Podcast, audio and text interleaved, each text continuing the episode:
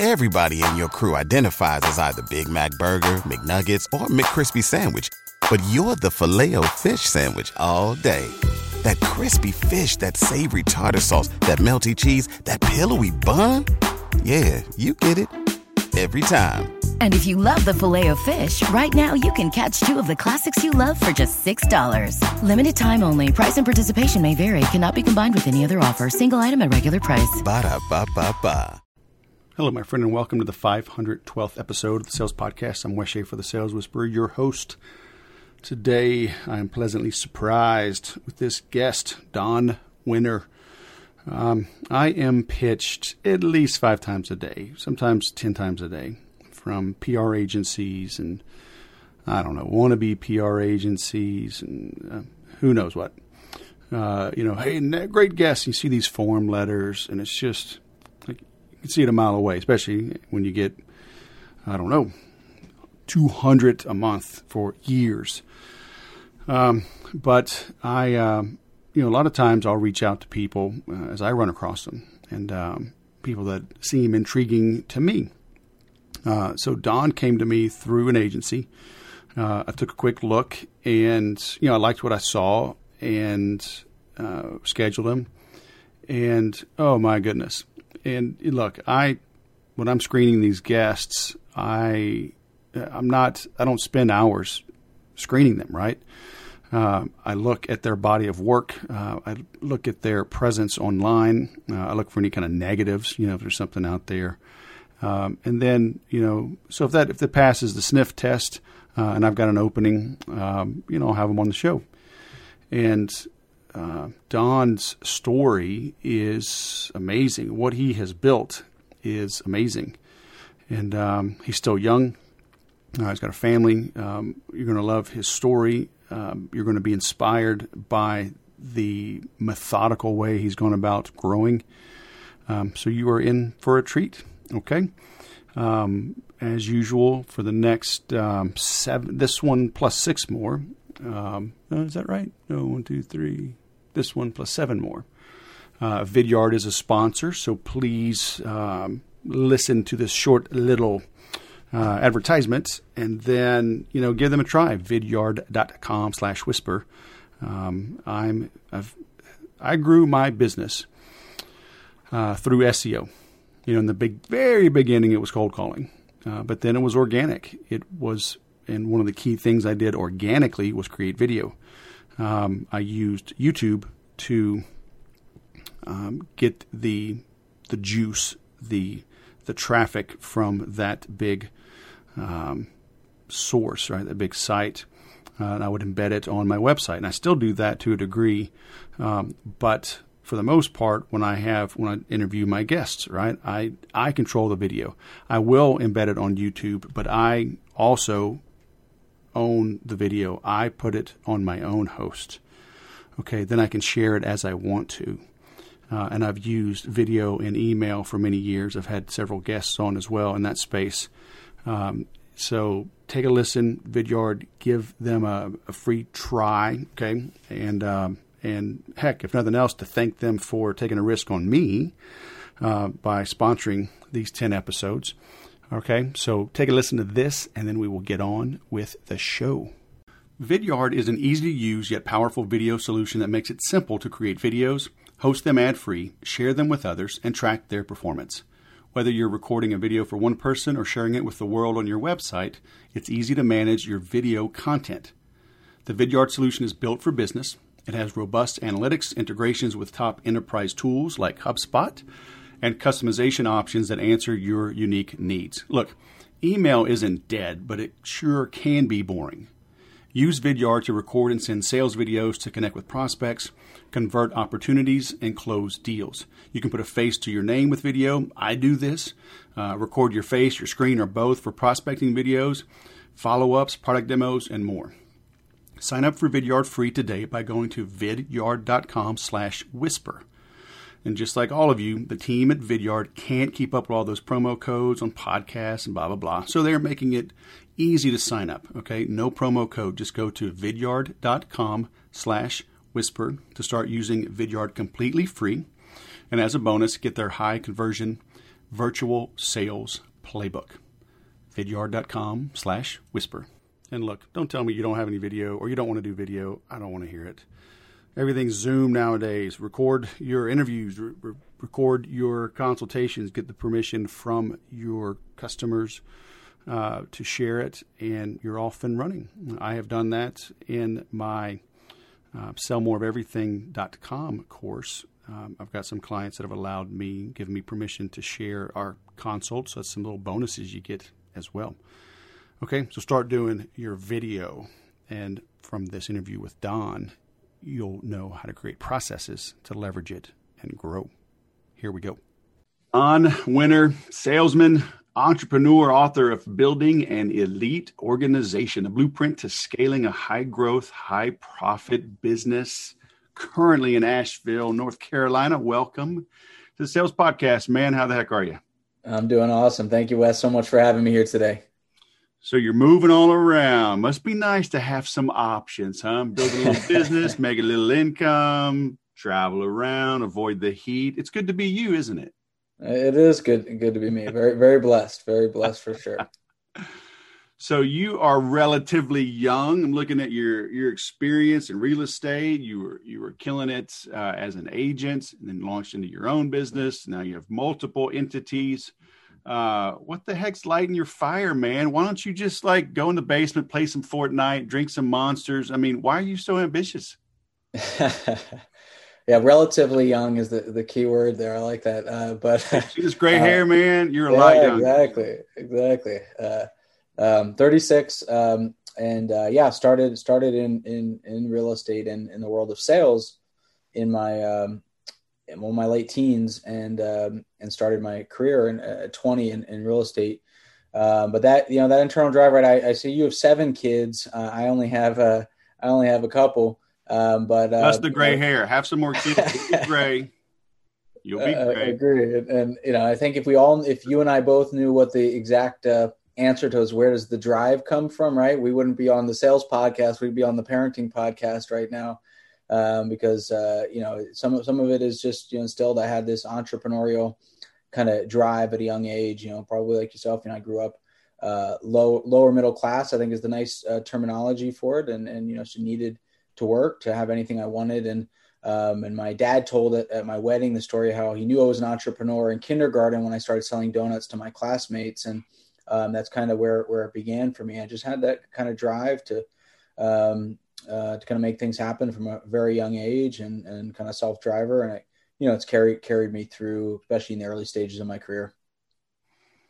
Where'd you get the donuts? I got the donuts from my parents. So a business where you have no cost of, uh, of materials. It's a, it's a pretty profitable business. My parents would pack those little six pack of hostess donuts into my, my uh, lunch bag. And I started selling to my classmates for 50 cents a piece and uh, and the school found out after a few weeks, and my my donut supply dried up. But uh, that was uh, kind of my first take of of making making some money, and carried all the way through my childhood. I ran literally you know lawn care businesses in middle school, and hired my friends, and um, and and um, you know just had that had that desire from from a pretty young age. A little Tom Sawyer, huh? Get kids to pay you to do your chores. Uh, my parents did not pay me to do my chores, so those those weren't. Oh, you get your bu- get your oh, pay, pay my buddies to do them. Uh, yeah. I never never went that far. I don't know. My parents would would have allowed that. come on, man, it's all good. That's awesome. So, so you got into real estate. Uh, so if I do some math, so 2008 was 13 years ago. So you would have been early 20s. So you were already um, doing well in real estate when the Great Recession hit. Is that correct? Yeah, it is correct. So I, I got I got started a really quick kind of story there. In, in, in 2005, I was I was going to Drexel University as a college student studying finance. I thought from eighth grade on I was going to be a financial advisor because I, I knew I was good at math. And a financial advisor came in in a career day in eighth grade and said, "Hey, look, as financial advisor, you get to be your own boss you know you're you're you're in charge. Showed us a chart that financial advisors made more money than doctors lawyers accountants etc so that's what i'm going to do. And uh, went to school. That was i was determined to do. But i'd wait tables on the weekends to support my way through high school. I moved out of my home in high school my parents home and and through college. And this guy convinced me to come work for him. His name was Nathan Robinson, and Nathan was in the ADT security business. Um, and uh, so he hired me. I didn't really know what the job was, other than he told me I'd make two thousand dollars a week if I came to work for him. And uh, so I did uh, at 19, and, and my job was, you know, door to door sales. my dogs do the same thing. Sorry about that. Um, so my my job was door to door sales, um, and uh, my first paycheck was five thousand two hundred eighty dollars. And sorry, it's all good. Hang on one second, girls, come on. Five thousand two hundred. We're, we're, in a condo right now. In between, we just got in here today. Um, in between my Asheville houses right now. So anyway, apologize. The dogs are in the room next to me. Hey, it's fine. So, so was that a two week paycheck or four week paycheck or what? Um, so yeah, I made fifty two hundred eighty dollars for my first two weeks, um, and that was one of my worst paychecks. And the gentleman Nathan selling alarm systems. Yep, door to door. So mainly going to new homeowners who just bought a home and and knocking on their door and offering to sell them a home, and learned all the kind of old school door to door sales tactics and, and tricks, kind of just by knocking on a lot of doors. It was every 51 doors I knocked on, I made a sale. So I just knocked on a heck of a lot of doors. And, um, and uh, that gentleman who owned the company, later I found out he had never had anybody make a thousand dollars a week, let alone two thousand dollars a week. But I think because he gave me that that expectation, that was what was normal, that was what was expected. Um, I went out there with that mindset, and um, and that gentleman happened to also be a real estate agent. So this is 2005, 2006, real estate markets on fire um, convinced me that if I could sell alarm systems knocking on doors, I do great in real estate. So literally, I didn't sleep for a couple weeks, took my classes online, uh, got my real estate license, and I flew out to a marketing sales conference. Um, literally the day after I got my real estate license, and I learned uh, the power of un- having a unique selling proposition. And what, uh, what was the conference? Uh, it was actually a uh, Dan Kennedy yep. Uh, conference so so my marketing prop, proposition my you know unique selling proposition was your home sold guaranteed or i'll buy it and the month i got my real estate license was october 2006 which happened to be the peak of the real estate market. Um, that's when property values hit their top and the market started slowing down. So uh, the guarantee to sell people's homes when the market's slowing down was a, good time for that message. And i put out that message anywhere and everywhere from traditional still the time when newspapers still you know were a thing and you know doing bandit kind of style ads in newspapers to craigslist was just coming out to digital marketing was just coming out to radio and television um, were were and still in my opinion are a thing and um, we do still use today and just putting that message everywhere and, and things took off you know really really fast and and grew that, as you said, through the, through the downturn, which came a couple years later. So, how many homes did you have to buy? Um, so it's interesting. So the so the, that was the initial you know marketing message. It was actually your home sold in 60 days, guaranteed. I'll buy it, and and it was about you know shifting and taking away the risk um, for people, the fear um, that came in a, in a challenging market, and know frankly, very seldom did I have to step in and, and buy their home there. But um, I started having some people who couldn't wait 68 days or didn't want to wait and they had more of a distressful situation. So we developed soon after our immediate buyout program. We'll just buy your home cash as is, no contingencies. And so we'd offer both options. Hey, we'll guarantee to sell your home through the market, get you the most for your home, or we'll just step in and buy it.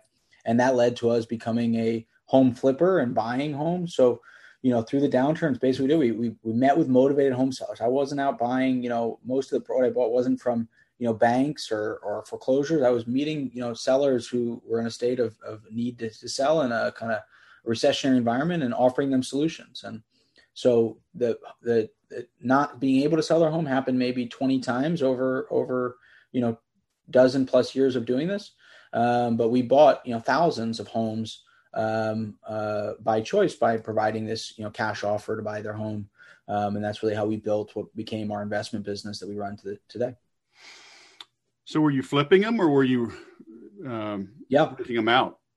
Yeah. So in the beginning, it was you know we'd step in, come meet with somebody, do a full valuation of what their home was worth, and provide them with this range of options. And then if we bought the home, I looked at it from a you know kind of a simple standpoint is look, property values are going down. In 2008, 2009, 2010, there was no doubt property values were going down. Um, so I wasn't going to own that property long term. It was to, to model out the fact that hey, it's going to probably be worth less. The the repaired value of that home is going to be less in six months than the repaired value of that home today. And I'd step in and model that accordingly, and I'd turn it around, sell it to a to a generally a first time home buyer. So everything was was buy, improve, sell uh, until the market hit its bottom. When the market hit its bottom around 2011 ish, when we said, all right, now it's time to build a portfolio. Now it's the time to start buying as much as we can. And now you want to hold because property values are going up. Um, and that's really when we started, you know, growing uh, much of what is DLP today and and much of our you know investment uh, platform today. How did you protect yourself though? I mean, if if markets if they are going down, you know, you've got this depreciating asset. Yeah. Um, you know, did you have buyers lined up, uh, or I mean, just um, like out here, I I rented in California for six years and waiting for the bottom, and then I bought at the bottom. Uh, people were like, "You're crazy." I mean, we were renting just a tract home. It was huge, like forty, like, I don't know, forty seven hundred square feet. But it was just a tract home, no HOA. You know, we moved into it December of 04 and people are like, "Oh, this thing gets doubled in value in three years. This is it was three fifty, now it's seven hundred thousand dollars." I'm like, "Well, this house ain't worth seven hundred thousand dollars." I remember standing there in the cul-de-sac with my wife. I said, "Okay, look around if this trend continues, then in three more years, you know, the beginning of 08, this house will be worth $1.4 million. It's going to double again in three years. I'm like, no way. So somewhere between right now and three years, this thing is, is capped out. And, and our neighbors, there were two models, our exact models in the cul-de-sac and they were nicer. They were at the end, bigger yards, they had pools and upgrades, but they sold for $850,000 in uh, like early 07, late late 06, somewhere in there. And the house we were renting got foreclosed. And I wanted to buy it. I, I didn't particularly want to own it, but I knew it was a value. It, it sold for two hundred fifty-eight thousand dollars at foreclosure. So freaking crazy, right? So you know when you got this falling knife like that, how do you how do you buy a 350 700 1.4 850,000 258 how how would you step in and buy that? I'd be afraid to jump in and try to flip that thing. It was it was so, but we were literally at the epicenter of this fraud, right? Yeah. right where we are in Riverside County. It was, I mean, nurses were owning five homes, interest only. I mean, it was really bad. Yeah. So maybe it was maybe it was too crazy out here. I don't know, but yeah, it's it's a great it's a great topic, you know. And we we did it initially. It was in Pennsylvania, so I grew up in Bethlehem, Pennsylvania. Is where I started the company. An hour north of Philadelphia, we were doing this throughout that region. And then in around 2012, we also did expand into Tampa, Florida, which at the time was arguably the worst market in the, in the country. But um, so uh, where we were, were uh, Pennsylvania didn't have the kind of uh, decline that you experienced. You know, property values from their peak to their bottom went down by about 25 percent. Um, but uh, what we were focused on doing is we weren't buying seven hundred thousand dollar homes. To your point, uh, and trying to flip them, we were buying hundred thousand dollar homes, seventy thousand dollar homes, hundred thirty thousand dollar homes. Um, where not only a that that market has always been strong in, in all cycles comparatively, um, and today's cycle, today's market probably better than than ever in that you always have the alternative of renting it as well and being able to generate positive cash flow. So that was a important point. And we always realized if we got stuck and we couldn't sell this home, we could always rent it and cash flow. Um, so that was a, a, per se a safety net. But the big thing is we had to really know the market, and um, so we invested heavily in the markets we knew where we are confident uh, in what the value would be, and we'd have to budget for a decline. Right? I didn't assume that hey, in six months when I'm done renovating this home, it's going to be worth what it is today. I'm going to model depending on the home, the market, uh, the price range, et cetera, that is going to have declined by five or 10%. So I got to buy it at a price that I can factor in for a decline in, in, in values um, because we were going through this environment where, property values were going down, you know, call it 1% a month. So, um, so that's how we would, how we would model it. And, but we weren't buying, you know, seven hundred, eight hundred, fifty thousand dollar homes expecting we could flip them because that market was, you know, very soft and, and, and challenging to your, uh, to your point. So, um, and then that's really what led to the beginning of our investment portfolio of, of building a rental portfolio is understanding the great value of owning these types of assets and producing reoccurring cash flow um, versus just selling them for you know ordinary income and, and, and flipping them. Nice. All right, man. So has the market peaked? Has it peaked now? It's it's it's incredibly interesting, and this is a you know conversation I know many many are having. You know, with the incredible uh, inflation of of uh, building supplies and labor shortage and and so forth. Um, it's it's unbelievable. I mean, the the compression and investment values of say multifamily, which is core to us. Um, you know, property values have gone up twenty ish percent in the past year. Uh, many parts of the country, the same thing is in the in the home uh, home you know for sale home market. Property values, home values have gone up 15, 20, 25, 30 percent. Uh, but what, what is very different about the last cycle that we were just talking about is in that cycle we had this a this oversupply of housing. Today we are facing the greatest undersupply of housing. Um, in addition, banking in general has remained much more disciplined um, than it was back then. So there aren't nurses who own five homes. To to your point, um, um, there's a lot more equity in, in the market, and um, so just the fundamentals of supply and demand are just so constrained um, I really think the biggest variable that could that could lead to, to decline in, in values is if interest rates were to go through some major uh, spike. Uh, nobody's expecting to see that coming. Um, that the Fed would make those decisions, but if some reason they do, and we see pro- interest rates go up, That'll certainly slow the cre- incredible growth in prices.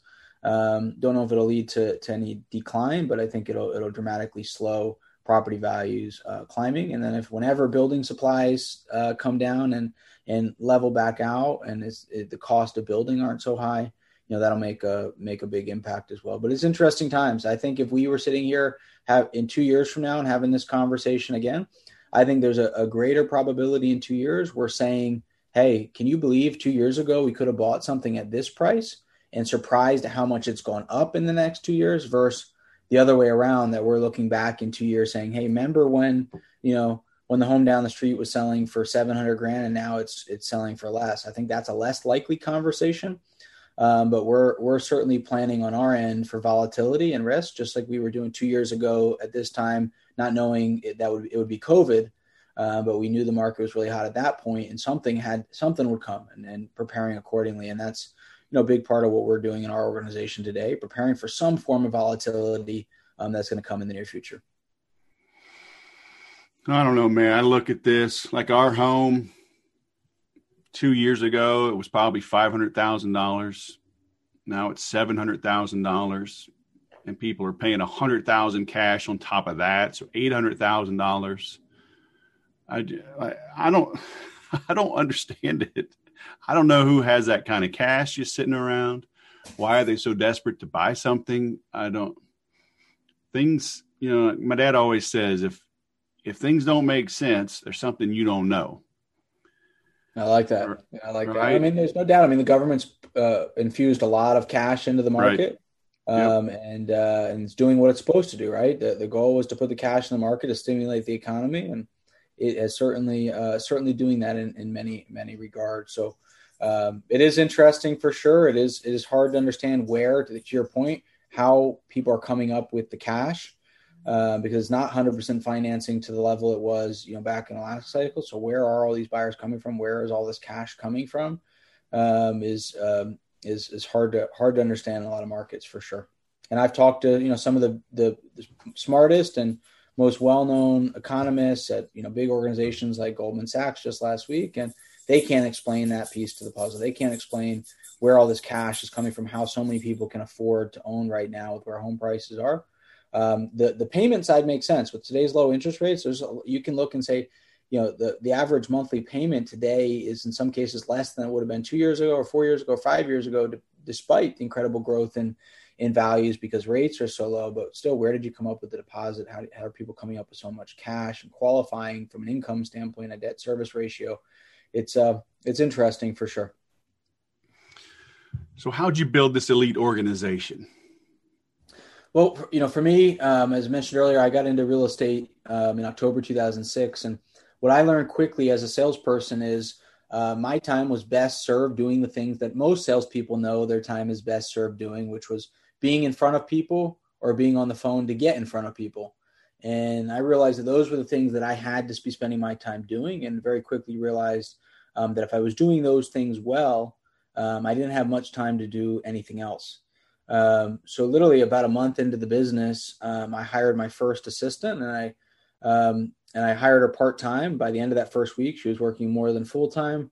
Um, a couple weeks later, I hired another full time assistant, uh, and two months after that, the third. So I had three full time assistants supporting me as a single salesperson within three months of being in, in real estate. Two out of those three are still with me to this day. Um, and uh, and started, you know, delegating. I wasn't the best leader at the time, didn't have the best leadership methods. There was a lot of you know dump everything on on to to to, to the great ladies and they'd handle it um, but freeing myself out to be on appointments um, to be on the phone and uh, and as i did that you know things started taking a quick to got to the point i couldn't handle all the sales appointments. I couldn't handle all the all the leads. And, and so i started then bringing in junior salespeople and, and i was doing all the inside sales activity and setting them appointments um, with with lower uh, value uh, opportunities. And and then that quickly you know took off. And and now all of a sudden i was in you know a position of running an organization and and having you know to lead a team and and develop process and structure? And how do i take myself out of being on appointments and and automating that and really building out a, a sales process and putting video into place to to make sure everybody's delivering the same presentation and a lot of training on scripting and and so forth? You had to start you know really running things more more like a business. And as i was trying to figure out how to how to do all these things you know, I'm always been an avid, you know, learner and reader and, and, and obviously, you know, probably all your listeners here listening to a podcast like this are the same and, and curious and wanting to learn. And, um, so I'm reading a lot of books and, and, and studying and, and finding out how to be a better leader and how to improve as a marketer and as a salesperson, and as a manager and all these things. And, um, and, uh, and, and it was helping. And then all of a sudden, you know, about 10 years ago, uh, you know, we were about a 25, 30 person company at the time and uh, I read a book called Traction at the time, um, which was on a system called EOS. And, um, and I was like, wow, this is, great. Finally, somebody who kind of put all these ideas kind of together um, into an organized system that could that could be kind of plugged and played in, into into an organization. So we kind of went implemented EOS into our organization. Um, it's an entrepreneurial organizational system, and it helped put structure around things like running meetings and prioritize prioritizing and setting vision to your organization, et cetera. And that was a big, uh, a big uh, a moment for us, and that helped continue to accelerate, you know, our, our growth. And uh, have never been, you know, afraid to hire, never been afraid to uh, continue um, to invest into the organization. And um, we've now, you know, it's kind of look back now, you know, we're 15 years in, we've grown uh, 60% or more annually um, every year. Uh, but last year, where we grew 48% by choice due to you know some of the volatility of COVID, um, grown three to 500% every three year period, any three years you pick in the last 15 years, and we've really put this discipline of of growth into our organization. And after a little bit of time of running uh, EOS, we realized we weren't really running EOS anymore because it was only it was only a piece to the puzzle, and we ended up taking ideas from the greats like Jim Collins or Verne Harnish or John Maxwell or or or um, you know many other great you know thought leaders and implementing them and then building a lot of tools and so forth to actually be able to run and and put structure around something growing so quickly and as we were expanding into new business lines and so forth and so a few years ago we realized you know we had built kind of our own operating system and we've taken the last number of years to refine that which we call the elite execution system and uh, that's what I just wrote a book on and and called Building an Elite Organization. But that operating system is not only what what we run all of our businesses on; it's actually what we t- teach to the real estate operators and developers and builders and so forth that we invest in. Um, because at our core business today, we're an investment company, and we actually lend money and invest equity with other businesses, mainly real estate operators.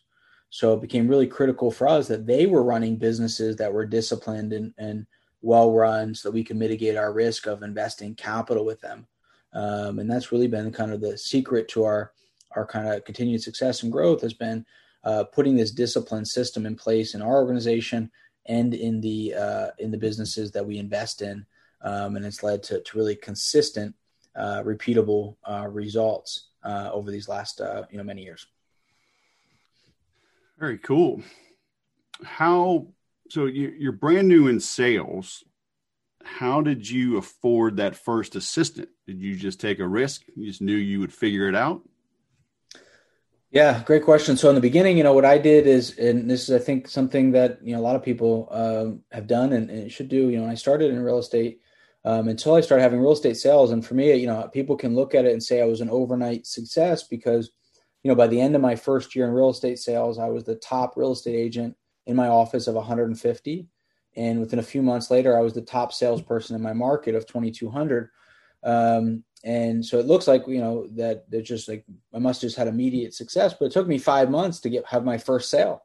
Um, I didn't have a closing to five months into the business, um, so I didn't make a dollar my first five months, um, and was spending money. To your point, um, so what I continued to do is I continued to sell alarm systems through the first uh, many months until I had enough revenue coming in to to stop.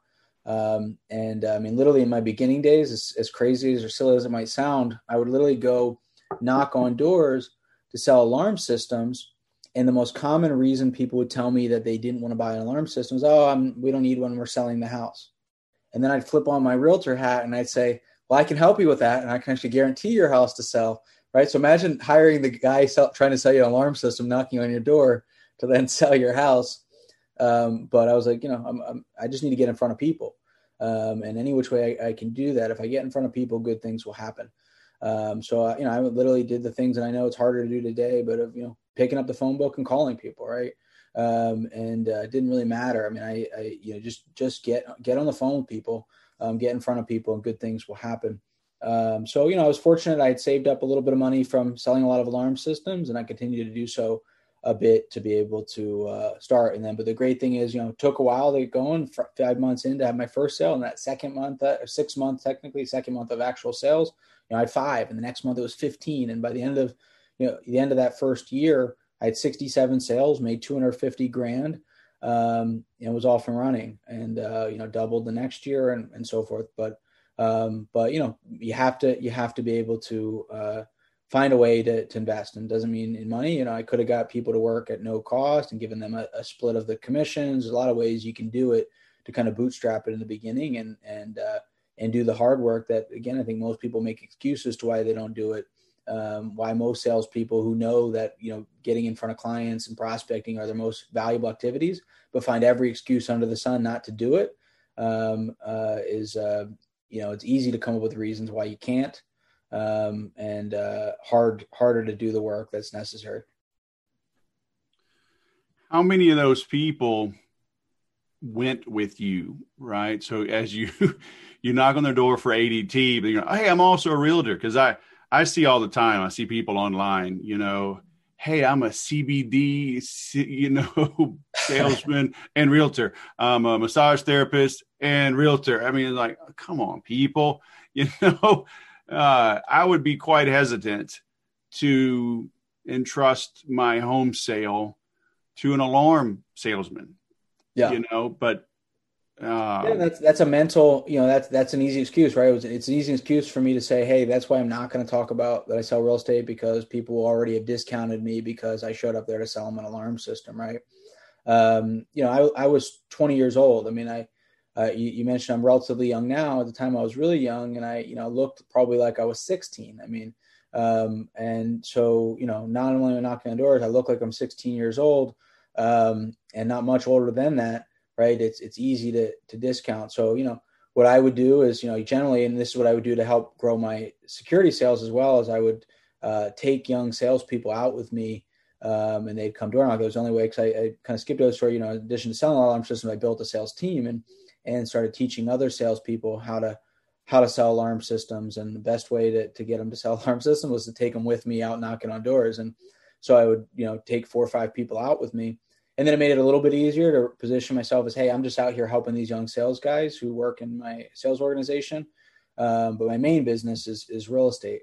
You know saying that you know i might not have even sold a house yet but you know i was positioning myself that was my main business. This was just a sales team that i run and kind of elevating myself at least in my mind um, and how i was positioning myself why i was out there um, knocking on doors and um, and, and being confident more than anything right? Being being confident um, in in myself, being confident I could bring value to this person, um, and not ha- getting myself hung up on and worrying about somebody you know somebody discounting me over that. And then having having a strong a strong selling proposition right? When i got in the door i didn't sound like their friend the realtor. I didn't set, just come in there and say yeah you know please list your home with me because i'll do it for 5% commission. And you know uh, um, i came in there with a strong value proposition um, strong you know pr- printed literature that i could hand them to look professional. Of course nice card. I dressed professional.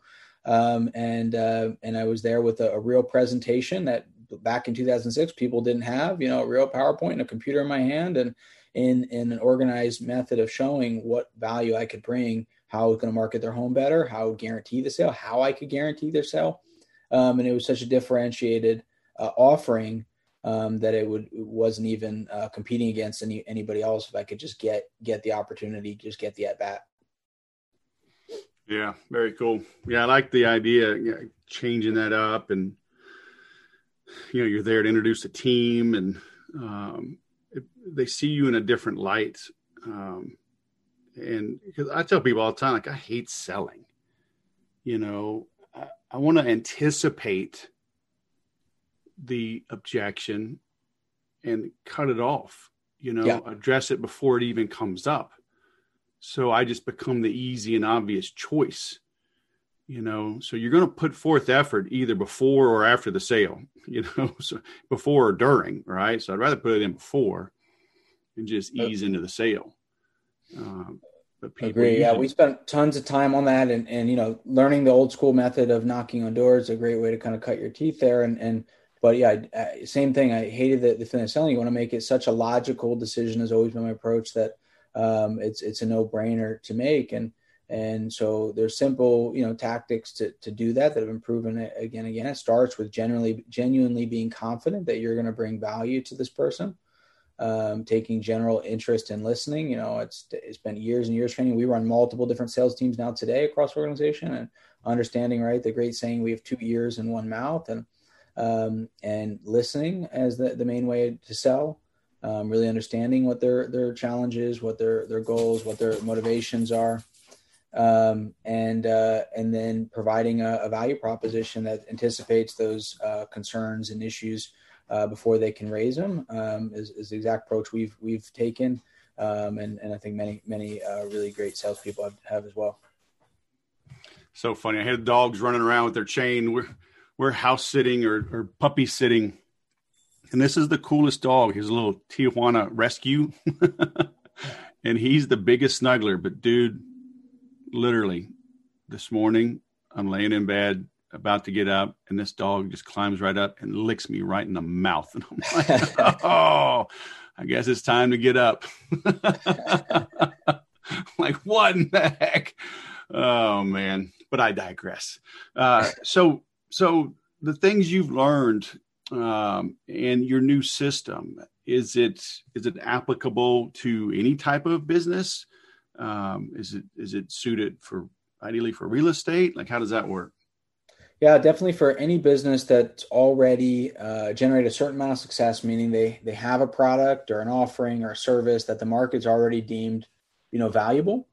Uh, meaning they've already, you know, they're already having some success. They've already running a million dollar, two million dollar, five million dollar business, um, but now looking to scale and and I think the the challenge many face it's it's not hard it's not easy um, to to scale a business and it's, it's, it's much harder to scale a business that's profitable uh, at the same time. And and you know when you go out there and you say hey I want to get better at sales right or I want to get better at marketing you know you can go read 50 books about the power of content marketing right? And you could put all the energy in the world around generating great content um, but if that if you don't have a of course people who are listening to your content it brings you no value but if even if you could generate tons of people who want your service but you operationally can't handle them you can't you know handle calling them all back you can't appropriately service them you can't provide your product to, to all of those people um, uh, you know it doesn't do you any good right? You go out there and read a book tells you the key to, to, to growing a great business is all about leadership.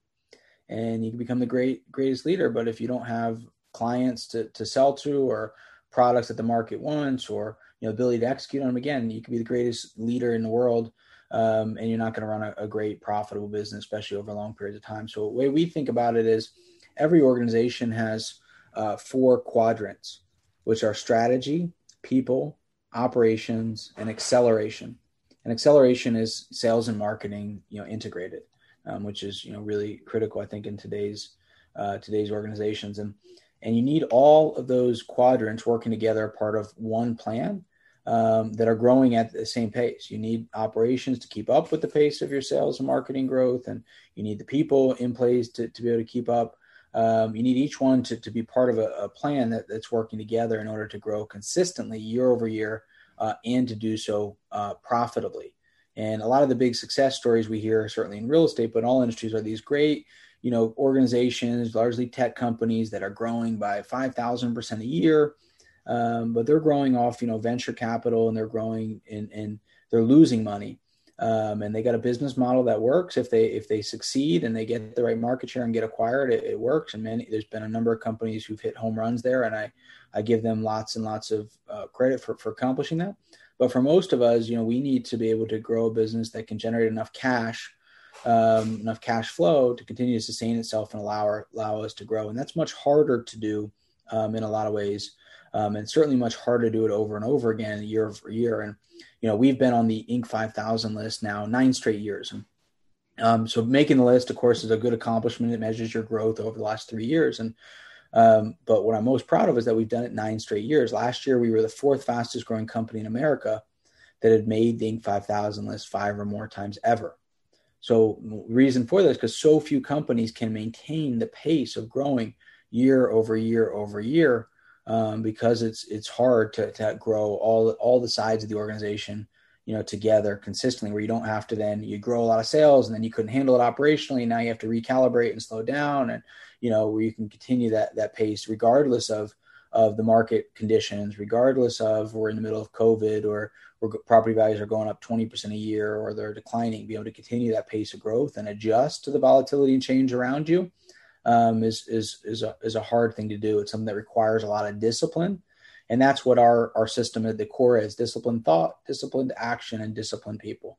Having discipline run through your organization, which is often the opposite of what entrepreneurial people think that they want is discipline. That's often the opposite of why they they started their own business is um, because they wanted to, to, to have structure and discipline. But through structure and organization, to how you run your meetings, how you hire, how you develop your talent, how you choose what's most important, how you communicate. That's actually what frees you up to, to innovate, to, to develop new ways of doing things, um, and to really drive your organization forward. Are You're saying discipline equals freedom? Is that what you're saying? It, it sure does. I think I've heard that somewhere before. Very cool. So, uh, so your book is out uh, we're linking to that. Uh, I've got a couple links to your your other website. So, I mean, people that are listening, uh, where do you want to send them? Where should they go first? Yeah, if you're interested in, in the book and also a lot of free resources and content, you can go to dlpelite.com, dlpelite.com, um, get access to the book, a lot of free resources and tools as well.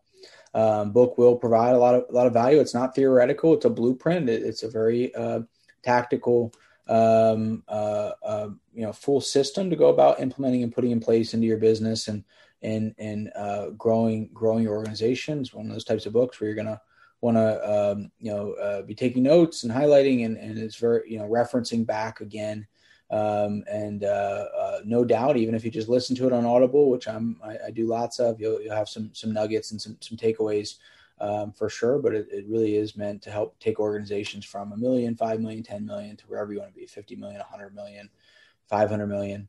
Um, and we've done it in, in, a number of our businesses. We've helped many organizations grow through that kind of growth. Some of ours, 300, 400, 500% kind of three year growth uh, year over year and be able to pick up that pace of growth over, over time.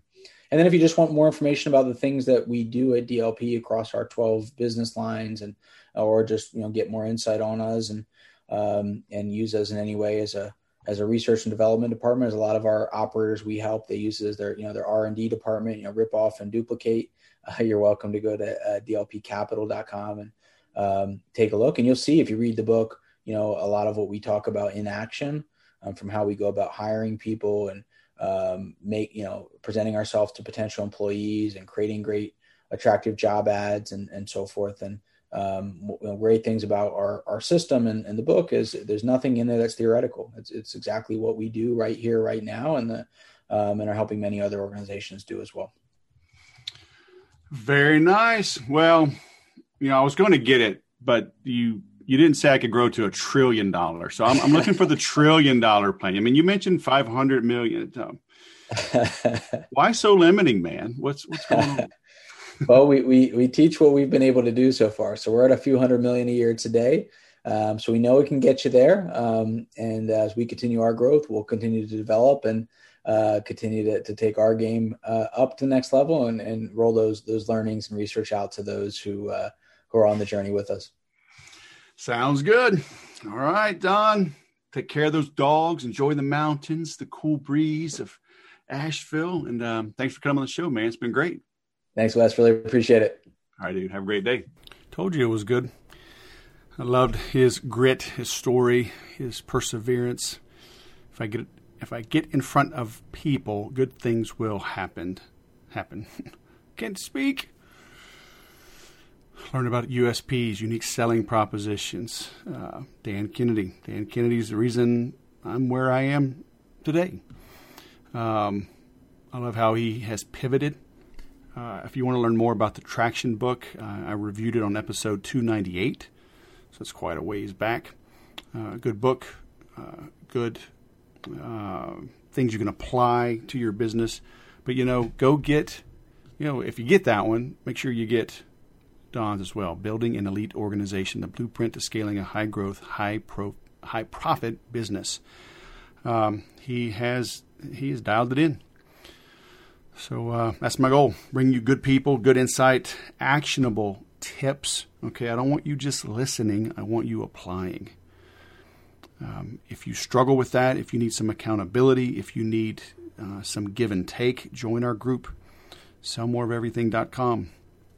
Uh, there's videos in there. There's there's spreadsheets. There's templates. There's a workbook.